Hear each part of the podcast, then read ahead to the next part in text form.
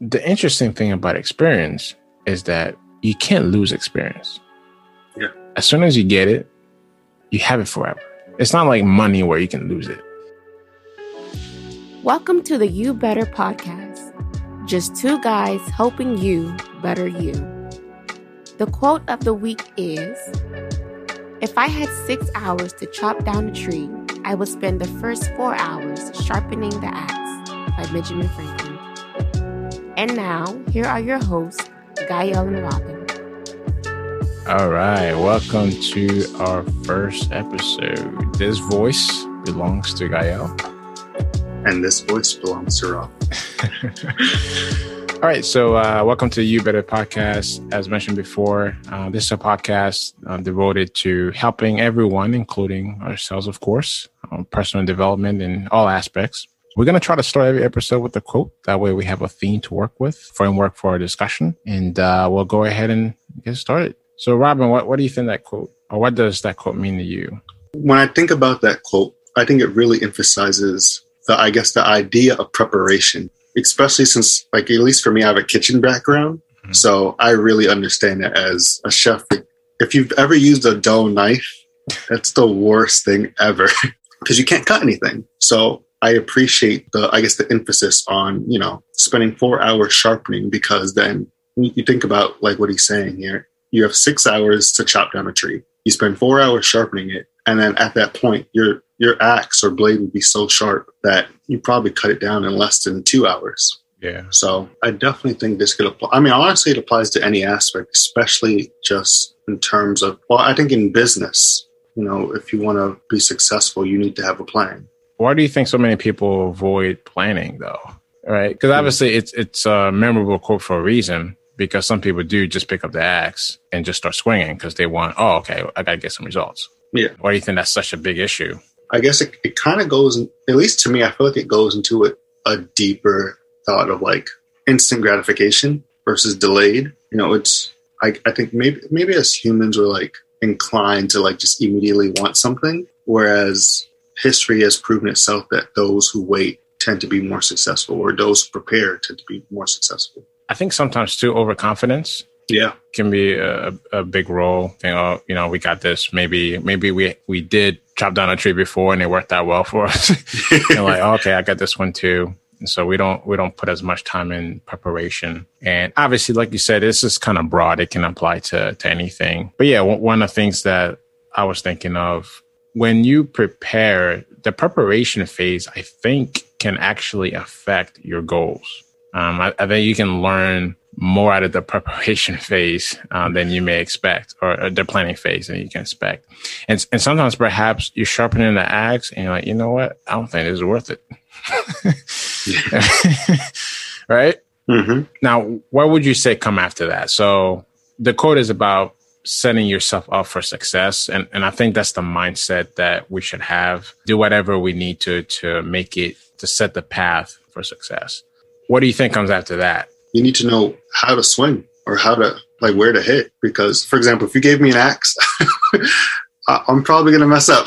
I probably wouldn't even think of sharpening it, but I definitely think that you need to know how to properly use the tools that you have. when I first so this is actually one of my favorite quotes, but I've only I think I heard it like two years ago, so it's fairly recent. I think the reason it struck me is because it makes sense, but it's not a reflex for most people, hmm right? Uh, we we kind of talked about this already, but we may think that we're saving time by not being as thorough as we may need to be, or uh, we may feel like if if we're not if we don't take care of this now, we may something may happen, we may never take care of it Yeah. but but that's not the case. But what do you do to prepare for anything? Like what what what's your what are the steps that you think of? Or, are you thinking of the end goal? Or are you thinking of the process itself? What are you thinking of? I know for myself, I definitely mm. think of the end goal, like a big picture, but I know that you have to focus on the, the little details because those those little details add up. I, I can imagine, you know, like along with sharpening the axe, maybe practicing the swinging technique. One of the things I thought of is I think this is relatively rare, but I think it's important to set up a feedback system. So before this goes, especially like in business, you plan for something. I think it's important that there's some type of feedback so that as the work is being done, you have a way of knowing not, not just the progress of it all, but how well things are going or how bad things are going before you finish a product. That way you still have time to adjust, right? So, you know, if you're building a house and you're having issue with one plywood, I don't know. But but before you get to the point where that's crucial to moving forward, you can take care of that, right? Before it, it affects the whole the whole project. Yeah. You end up losing before you end up losing, you know, valuable resources, time, money. Yeah. You know, I, I did photography for many years. And one of the things that I always did for myself is having lessons learned. So after every shoot, by the time I got home, I had a lessons learned. You know, what went wrong? Usually something went, maybe not like catastrophically wrong, but something went against, something went in a way that I had preferred it not to go. I would always have the lessons learned because that was the only way I could get. Because being a photographer, a lot of times I'm working by myself. So mm-hmm. most clients would be, "Oh, thank you so much, you did a great job," but that doesn't tell you anything. Yeah, there's nothing you can take home with that and apply. So I will always do a lessons learned. I'll give you, I'll give you a quick example. I did one couple, and I remember I was really nervous for them because uh, it was last minute. Everyone else I kind of knew before, mm-hmm. like they were like friends and I had at least knew them before. So, th- but this was someone I, I didn't know at all. We start the shoot and I'll say this, and I think every photographer will agree. The first 10 minutes of every shoot is usually just throwaway shots. You, you're just getting used to the couple, communicating with them. They're getting used to being in front of camera, which for some people, you know, it, it's quite difficult. But, you know, we finally got into a rhythm. So I thought, you know, we're, we're going through it. I hit a point where about 20 minutes, I was like, man, this is really working out. And, you know, it's going well. Mm-hmm. Uh, I go home, I edit the shots. A couple weeks later, I turn them in. Wow! And usually, you turning your pictures a couple weeks later. I have friends waiting for pictures three months. it's been three months. this was a uh, engagement. It wasn't like a wedding. Like I, I definitely take longer on my weddings, but I actually the reason I I went so fast on this one is because the wedding was coming up. Mm-hmm. So I wanted to hurry up, show them the the images and and show them how well I did, and you know I'll get the job. Yeah. But, so I'm editing the photos. You know, I'm like, man, you know, this this isn't my best work, but it's all right. It's all right. I, I gave myself a B. Mm-hmm. You know. So now usually when I turn in my you know turn in turning the photos, usually I get a quick text, you know, thank you so much. It was great, you know. And I got a text saying, wow, thank you so much. These look great. But it was a different, like, I was used to more exclamation points, right? So I'm, so I, That's I'm understandable. Really, yeah, like I, I'm really a perfectionist. And I think anybody in the artistic field, like anyone that's artistic kind of has that, I won't say has we all we always wonder that do do everyone see what we see, right? Yeah. So I said, um, you know, yeah, uh, let me know if there's anything else you want me to do. So I kind of inquired mm-hmm. and I asked. Sure enough, she said, uh, yeah, I, I have a question. Uh, do do you have any more pictures? Now I think I had promised like ten pictures, but I delivered like twenty five. So when she asked, do you have more pictures? Yeah. I'm like, oh. is there a specific one that you're asking for, you know, from the shoot? So, and she said, yeah, you know, and, and just to make a long story short, you know, I, I sent her more photos and I could sense that she wasn't that thrilled about it. And I got down to the bottom because I, I kept asking, not in a in an annoying way, but mm-hmm. I kept asking as like I want to make sure that my client is happy. Yeah. And yeah, and so I ended up editing like another another 40 mm. after what I get. And and that took me a minute. It finally hit me. I had been so focused on the photography itself, the technical aspects, the mm. the artistic aspect of it that I forgot about the most basic thing, and that's human emotion. Yeah. And in a lot of the photos, because I was looking for it now, they didn't have the best expressions they weren't looking longingly in each other's eyes. I mean, there were some of those, but but the vast majority of them were pretty gray. Were pretty. I learned a valuable lesson, and and I don't regret. I love the fact that I had that experience. Mm-hmm. Taught me something that you need to be a relationship therapist and a photographer. well, well, what it taught me was because one of the reasons I give myself a B was because the pictures themselves were were okay, mm-hmm. but the client doesn't care about their reflection of this the technical aspect. Yeah. Mm-hmm. They're looking for They want their love, their affection to come through the pictures.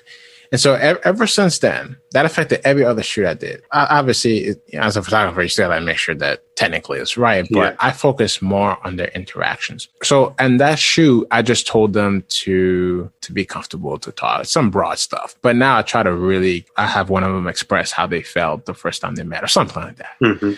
then that that comes across more. But all that to say, the lessons learned without that, I would have made the same mistake. So yeah, so I, I think it's important to have that feedback. What's the craziest thing you've done to prepare for? It could be anything. I know you do a lot of public speaking, and do you get nervous for those? Yeah. it was one when I was giving, and I since this is how I learned not to procrastinate, but that's a whole nother conversation. I wrote it in a week, Oh, the week before, even though I had like close to six months of preparation time. But so that's probably the craziest thing I've done. But in terms of outside of that, like cooking wise, I try to be like super like hyper focused on that and cover every single detail. It's honestly in the kitchen it's impossible because there's so many like factors or variables that you can't control, especially like if I'm cooking in someone's home. There are just certain things I can't control, whether it may be well, one thing I learned so I was cooking for a family on their vacation and they had like a vacation house and whatnot. But I love, like any chef will tell you, cooking on gas is amazing. Cooking on electric, yeah. oh my goodness. Like it can take 10 minutes for water to boil on gas and maybe 20 minutes on an electric stove, especially if it's not like a high quality electric stove like what we have now. I made the mistake of not preparing for certain things like that and not or not having certain equipment. So trying to make like for example, trying to make a cake without a stand mixer or any mixer at all and by hand Mm. and trying to cream like butter and sugar together by hand is horrible. it's a workout. That's my experience in, you know, paying attention to details and, well, uh, the lessons I learned in not paying attention to details and being prepared. You know, I asked you what's the craziest things you, you've done to get ready for, you know, anything. Uh, I came across a, now I had to triple check this because I thought I had to be made up. Mhm. Um, do you know who Carly Simon is? Carly Simon, she's a famous singer, Mhm. right? And she dealt with terrible stage fright. A professional singer has stage fright. Well, I mean, a lot of them do. It's just, you know, some, we've been public speaking for what? I, I've been doing it since I was 12. What, what about you? Now, maybe since like 16. 16 yeah so we're like wait like decade or more of public speaking it has gotten better but like you plateau of getting better like, Mhm. you- like it, it's definitely easier than the first time but now i still get a little little nervous a little bit of the cat and mouth Yeah, you know, definitely. feeling. Definitely that. yeah so so i do know and, and that's why some some drink you know a little bit of alcohol just to kind of get a nice flow and some some do other things. The reason i'm bringing her up is because to get ready for her parts now i don't know if she did this in every occasion but she would have the band spank her. Like i said i triple checked this. Because i was actually reading it was i was reading a book about the keys of preparation. And Mhm. this was one of the examples that they gave. Obviously it, it's a unique unique thing but she what i got out of it though is she did what she needed to do to get her through it so i based on the sources that i read so apparently the pain she used the pain to distract her from from the stage fright because what happened before is she would lose consciousness that's how bad it was yeah Wow. Yeah, I know um, Chaka Khan would get drunk on her live performances. chaka khan Yeah. who's that She sings through the wire. i think i know who that is I'd play it, but I don't like copyright infringement. I I think I know who that is. I don't know if it, if I'm thinking of the the same person. So I actually read something. Forbes magazine said that the main factor in determining whether a business will make it is customer demand for their product or service. yeah. Quite simply, if no one's willing to use your product, you'll fail. And that sounds obvious, Yeah. right? If no one's buying what you're selling, then you're not gonna stay in this. That's pretty obvious. But the interesting thing it mentions is that this usually happens because of a hole in their intensive research. hmm So obviously, if you develop a product before you make a hundred thousand of them, you're gonna show them to a few people and see how they feel about it, right? See if there's a market for it. You know, see if there's any liability. See if you know anybody gets hurt. Yeah. but you, you you typically do that, and then you scale that up, right? You go from a couple people to maybe 10, 15 people. You go up, but there's something that you know. Keep in mind, like I forgot what the percentage is, but the great majority of startups run out of business in the first year, and then another big percentage in the first be- three yeah, it's between like 40 and it's, I think it's higher in the first year. So it's like 60% in the first year and then like 30% within three years or 40%. Yeah, I, I thought it was even even higher than that. But that goes to show you then. So if could we say then that most businesses fail not necessarily because of implementation issues or you know whatever, but because didn't plan. Yeah. Lack of preparation, lack of, Yeah. lack of knowledge, honestly. Yeah. Well, knowledge is part of preparation. So yeah. Well, so so I kind of made a list in preparation of this conversation. So we've been talking about plan, and, planning is establishing what our goal is, our end goal. hmm So let's say our end goal is we want to, I don't know, we want to build a house. That that's the goal. We want to have a house in this city, and that, that's our goal. So once that's your goal, the very next step is collecting. You have to know what steps to take to reach that goal. And the reason I use house as an example is most of us don't know ex- like all the steps that go into a house hmm like we know some permits are involved, you know, but, but like you don't know the details, Yeah. right? So how do you get those details? You got to ask somebody, hmm right? And so that's why most companies do market research. You gotta you gotta figure out what is needed, or you go to somebody else that built the house. What did you do? Then when you get all that together, then you collect the resources. So if you need I don't know 1.2 million to build a house, you're not gonna start building a house when you have twenty thousand dollars. So collecting resources is tells you if you're gonna make it. And I think a lot of companies so if companies clear that planning, I think a company a lot of companies fail with the allocation of resources. Mhm. And it may come across in many aspects, but once in a while, like you'll see a, a heavy CGI movie and everything looks nice and crisp. And you'll see like a couple of random scenes where the CGI looks terrible you know, I follow a lot of people that that are in the industry, and they said it, it's almost always not because of a technical issue, but it's always because they're running out of time. Right? So they sacrifice the quality. yeah, yeah, because because stuff like that needs to render. Like I remember when Transformers One came out, it took like 200 hours to render one frame Wow. frame, you know, of, of a scene. So, so that, that, so that's a big thing. Collecting resources, and making sure that you have everything in place. Anything else you think that that would uh in, this phase, like as far as uh, collecting uh, resources? It kind of goes back to what you said. I, I picked this up from when you were speaking about your own experience as, as a photographer. How, I guess you can say it's like almost like a self awareness and and looking back on your work and saying like, oh, okay, well this is a B. But in this case, for a house, knowing like, okay, we have a hundred thousand dollars every week. We're spending ten thousand dollars, but this is how much progress we have left. So the third step I kind of thought about was having a model or example. So, at, you know, you plan, you plan what you're going to do, then you collect all the resources you, you, you need. If you're starting a podcast, uh, looking at, well, what are the podcasts that I, I listen to?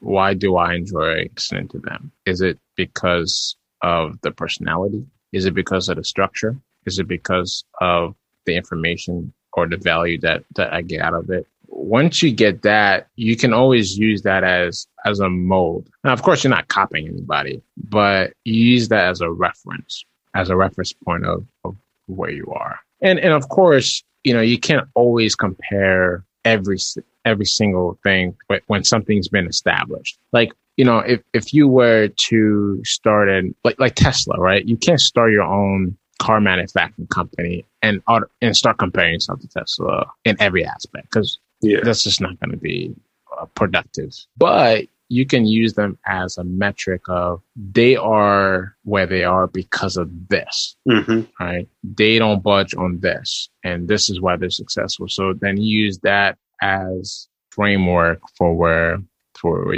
where you are. One of the things I realized when I was kind of stuff down is things can change with every step right? You can start planning with a goal in mind, and and then you really think about it, it's like, you know what, I, think I need a different goal, uh, or I need a different way to get it. You can collect all your resources and realize, man, this is going to be way more intense than I anticipated. then you can look at a model and say, man, how long is it going to take for us starting with this much to get to where Tesla's at? Uh, Would it be better in, instead of competing at Tesla? Would it be better if we perfect manufacturing just metal, so just some part that they need, even though they, they manufacture most of theirs. But that's just an example. Like, would it be better for us instead of competing against giants? Would it be better if we gain a resource that they need and then we know their foundation strong and then we can just latch onto that. Mm-hmm. I, I mean, it, it's kind of like someone starting like Amazon, despite what people, Amazon is definitely a monopoly. You agree or disagree? You said it's not a monopoly? I think it is. You, you can, mm. you can, you can explain yes, why. Yes, yes, and no. I don't think Amazon is a monopoly. I, I honestly think they just, I find Amazon to be like just a pioneer of a new era in technology and convenience to the consumer because Amazon didn't get rid of Blockbuster or not. Is it was it Blockbuster? No. Um. Well, that's Net, uh, Netflix. Yes, yeah, Netflix. Um. What's that? What, what, was that company back in the day? Barnes and Noble. Oh yeah, you're talking about uh, uh border, not border, but yeah, I think I know what you mean. Yeah, like whatever company that was, like all those little companies. They they just like if you listen to uh, Jeff Bezos talking about Amazon, his mission has always been I want to provide a better experience to consumer. And in any business, that's the ultimate goal. When you put when you put the customer first and providing them quality service, you become successful. If other companies don't follow that or try to do better, so I. I say that because I love Amazon, so I'm, I'm fighting this. I, I I love Amazon. I'll start with that as well. Give us a brand new Amazon. so, so not after what I'm going to say. I, I, and, and, again, I love Amazon. Like I get a package almost every day. Like I, I do, but but here's the issue though. What's a monopoly? A monopoly is essentially, and I'm not saying this is the whole definition of it, but the reason why monopolies are bad is because it prevents you have such a big hold on the market that what you say becomes law. Like there's no one else that can compete with you to a point where you can second guess your decisions, right? The reason I, I kind of view them as a monopoly is because if you are an, an author, you are enslaved to Amazon. Like I saw a documentary on this a few uh, few months ago, and it's crazy. Depending on where you like, you can't sell anything. You're looking at it from the of uh, you're going on there to buy something, mm-hmm. but other people that are creating goods are having increasingly hard uh, hard time using anybody else. But even with Amazon, Amazon puts restrictions on them. There's mm-hmm. a famous author, I can't think of her name right now. I was trying to stall till I th- that th- think of her name, but I couldn't. She she went from bestseller to nothing, like nothing, and all because they decided that the topic of her book didn't need to be. Amazon did that. Amazon, yeah. Because oh. I mean, that's why like Facebook is and and Google were getting trouble with with the the election and stuff like that because the question is if they control their ads yeah. but their ads only show one party there's a bias. there's a there's automatically a bias. Yeah. So yeah like who's gonna challenge them like they have such a hold that what are you gonna do you're right. like, like if you like, could you start your own Amazon right now? Now this no, is, now, this I, is I, wouldn't even attempt. Just actually, okay, yeah, you're yeah. right. I wouldn't even attempt just because of how yeah Amazon's reach is insane. Yeah, like at, at least like at least Apple has Android. Yeah, like like they still Amazon have, has eBay. If you guys can see the video version of this, the face he's giving me. But yeah, I mean that that's why I don't know if it fits under the exact definition of a monopoly, but yeah, in a legal status, no, no, but yeah, I but ethically, yes.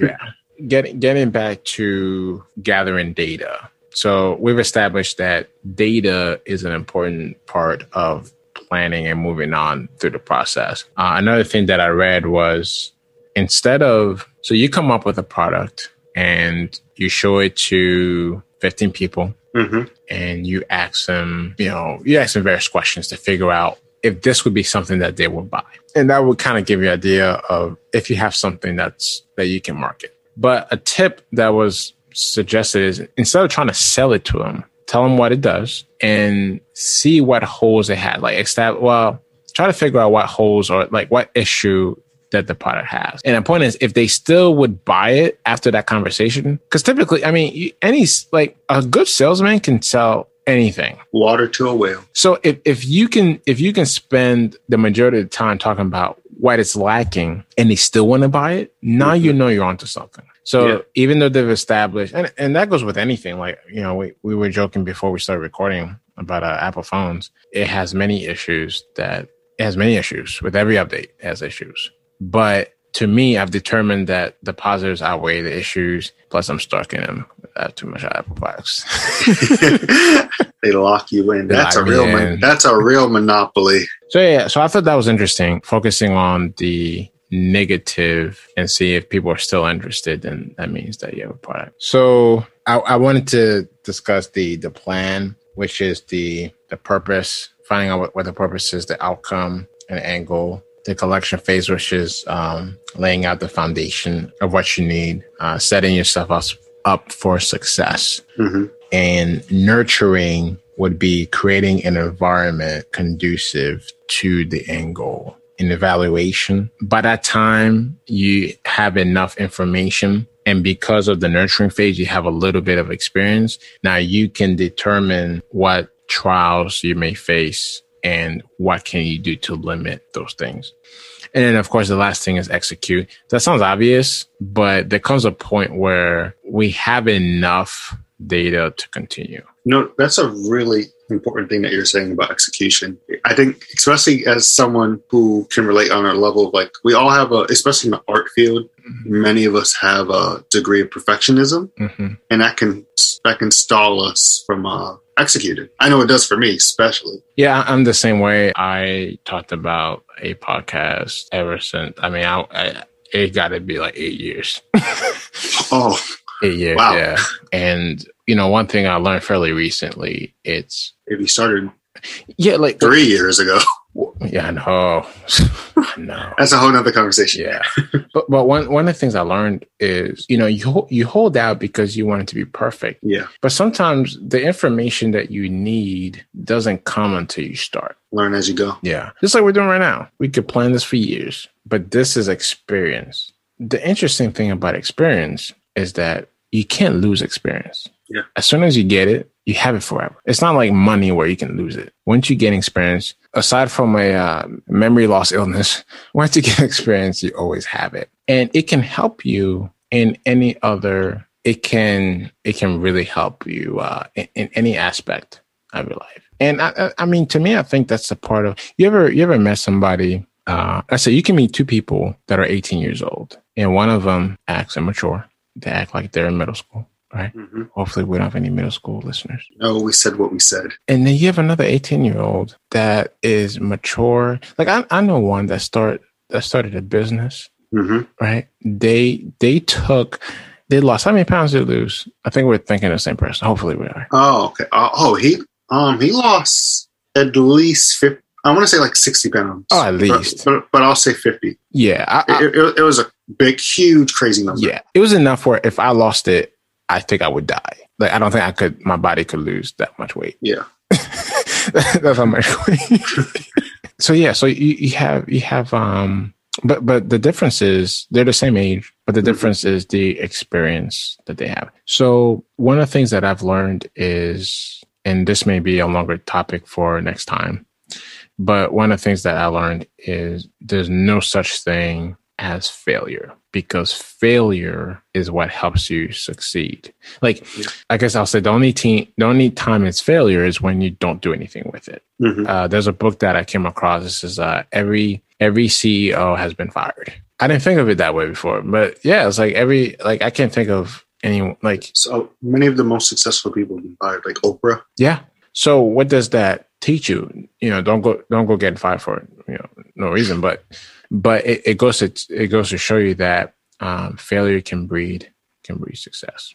So one last thing, one of the things I saw too is um, the importance of consistency. Mhm. You know, th- there's a study done on on uh, actually a meta analysis done on athletes that had rhythms for certain activities. So, for example, a basketball player shooting a free throw, those that had an actual rhythm before shooting the free throw had a higher uh, in, had a higher percentage than those that didn't. And, and and if you didn't and you created one, it improved. So the point that was brought out was creating a process that would allow you to have consistency. Um, that way, it becomes second nature to you, and it becomes easier um, to do. All right. All right, guys. Well, thanks for listening. Next week, we're going to be talking about how you can benefit from fear of failure. It's going to be a really nice discussion that we're going to have. All right. And uh, it's been two guys helping you better you. You.